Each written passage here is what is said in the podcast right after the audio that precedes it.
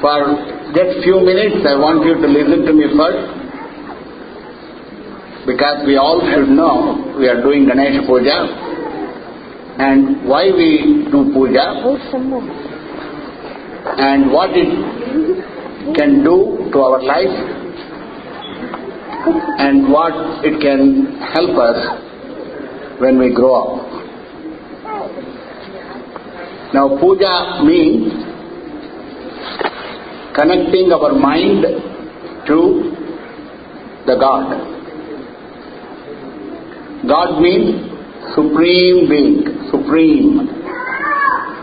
Now, this supreme energy, it has come to us through our parents, through our friends who love us, who take care of us, and we want to connect our mind to that supreme energy so that we are always receiving the energy from it. Now today we are doing Ganesha Puja. Ganesha means Gana plus Isha. Gana means all the faculties in our body and in our mind. Isha means the Lord, whose blessing we have to have so that all our faculties in the body work very well and our mind, the most important thing, is strong and can do whatever we want to achieve. That is why Ganesha is called as Lord of Mind. Now this Lord of Mind is very important for us and when we see the Lord Ganesha deity in front of us, we can see that there is a little mice in front of Ganesha. That mouse is our leakiness of our mind. That is the restlessness in our mind.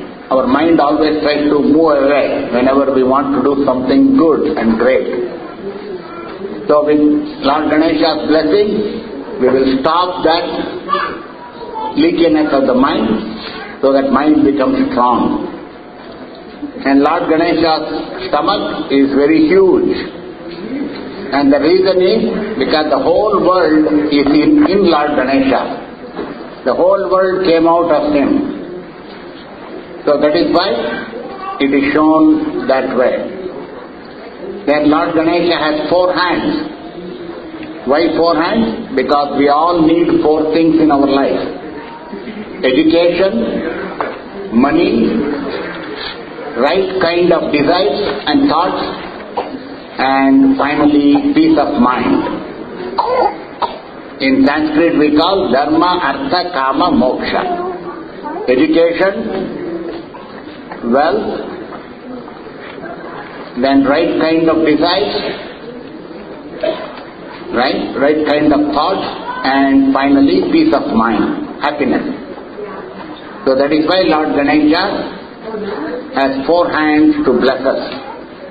And in four hands, in the two upper hands, he has two weapons.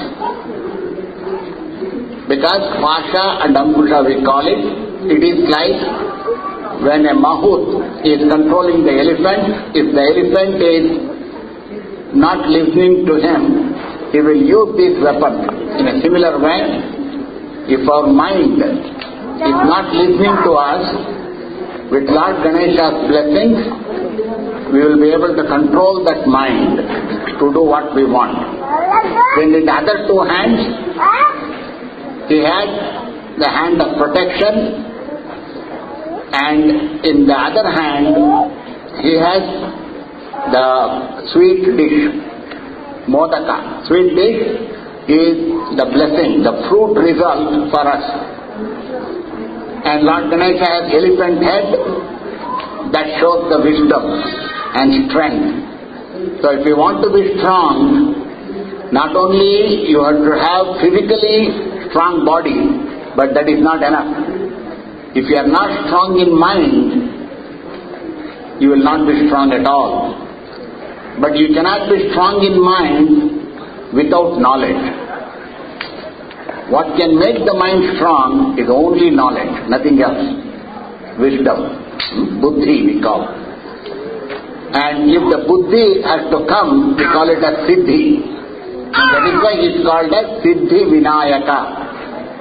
Vinayaka again means Ganesha, Nayaka. He is the leader of all our faculties, leader of our mind.